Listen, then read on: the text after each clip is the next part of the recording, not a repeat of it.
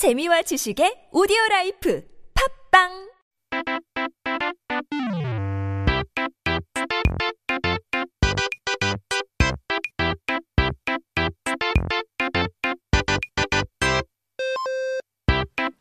We're back with the Korean dictionary, taking a look at our first word of the day. 사전을 한번 펼쳐볼까요? 오늘의 첫 번째 단어는 너스레입니다. Today's first word is 너스레. 말을 물 흐르듯 잘하는 사람들은 특징이 있죠. 어려운 질문이나 상황이 와도 이제 너스레를 떨면서 위기를 잘 넘긴다고 하는데요. 이제 너스레를 떤다는 게 무슨 뜻일지 또 궁금하고 너스레란 수다스럽게 떠벌려 늘어놓는 말이나 뭐 몸짓을 말하는 건데요. 그 유래가 재밌다고 합니다. So we all know of someone who, I guess, speaks well, you know, is a good speaker, talks well, and their characteristics is that they pass through the tough conversations with 너스레 in those tough situations or really controversial questions. So what does doing 너스레 mean? It's actually defined to be spreading things out with talkative words or behaviors. But the origin of this story is quite fascinating.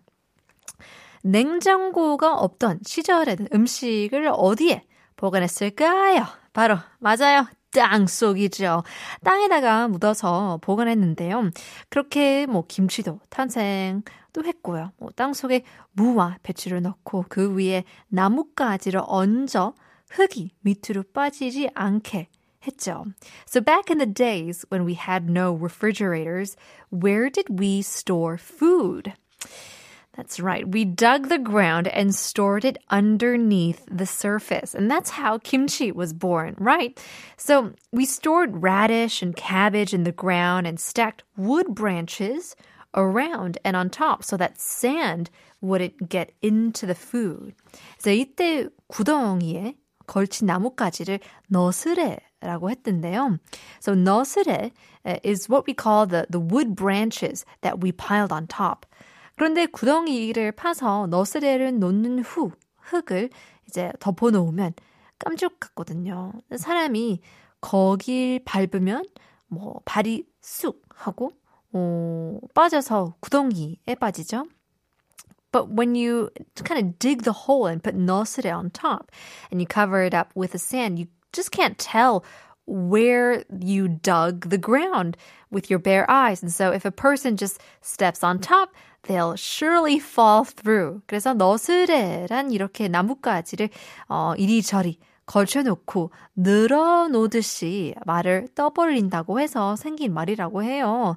말솜씨가 어, 헐리안해서 어, 상대방을 놀릴 만큼 말을 잘 하는 것을 뜻하는 표현이 된 거죠.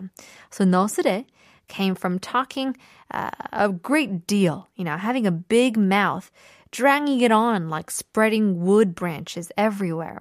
It's an expression for speaking well so that you play the other out. So let's take a look at some example sentences here. 너스레도 적당히 떨어야지. 너무 떨면 책임감 없는 사람 같아 보인다. You should do just enough 너스레. Too much of it will make you seem like you lack responsibility. That is true. 약간 가벼워 보일 수도 있죠. I guess somebody that doesn't have any weight to what they say if they keep blabbing on and on. 두 번째는요.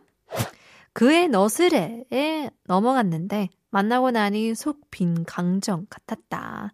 I fell for his 너스레, but once I dated him, he was basically an empty nutshell. Oh, I'm sorry. That's kind of the worst. 너스레도 능력이긴 한데 it's a great skill to be able to be a great speaker, but um, sometimes it could be a trap just to, you know, fall for. So be careful. Try not to fall for those type of people. We'll take a quick song break. Here is 안예은, 문희, 문어의 꿈, and Haze, 너와 함께한 시간 속에서.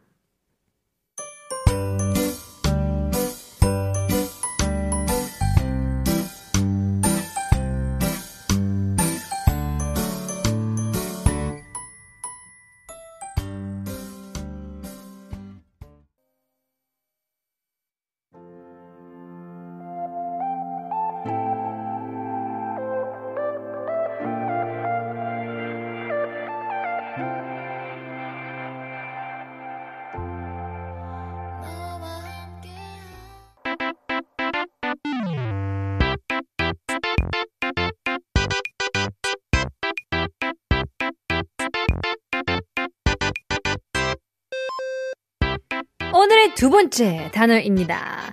Taking a look at our second word of the day. 바로 마지노선인데요.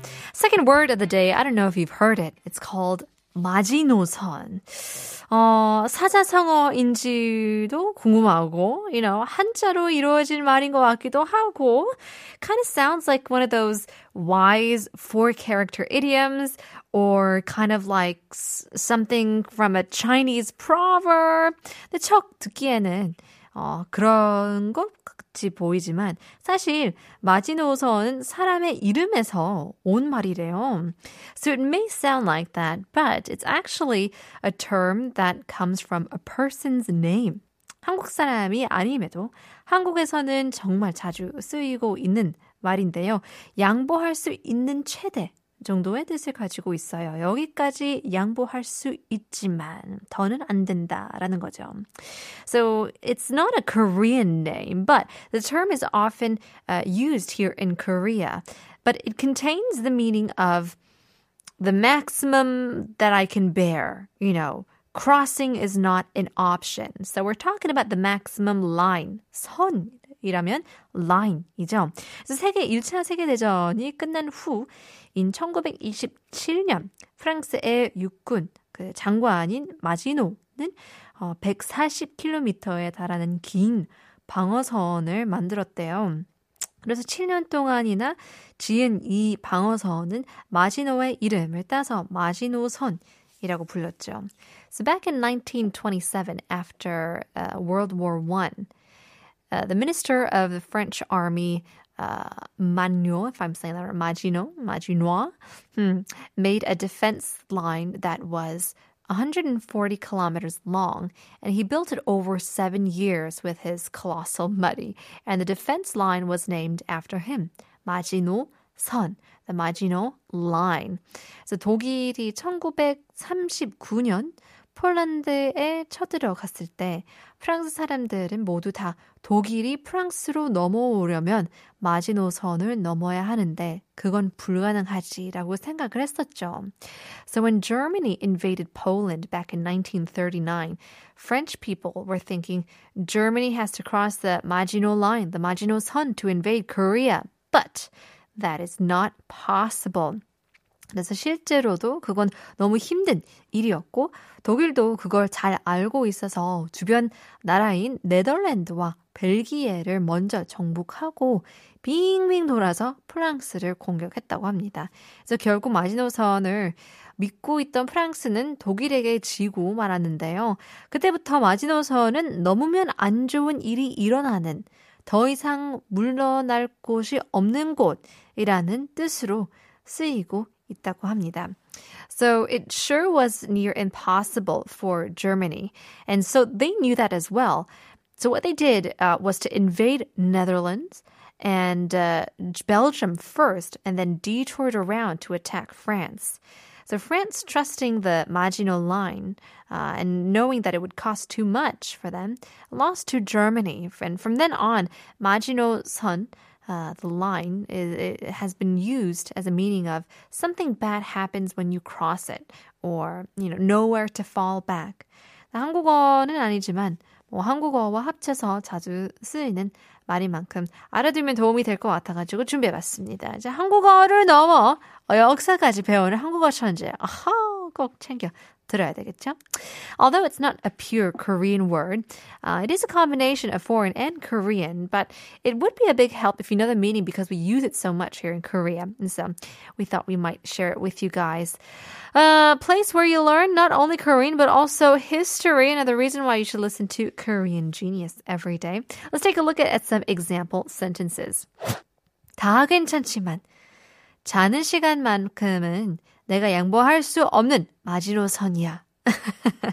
I can deal with everything, but my sleeping time is the 마지노선 I cannot cross. 맞아요. Sleep is too important. It's something that you really shouldn't uh, forfeit for for a lot of things. For some certain things you can, but not for a lot of things. That's how I live my life. 두 번째는요.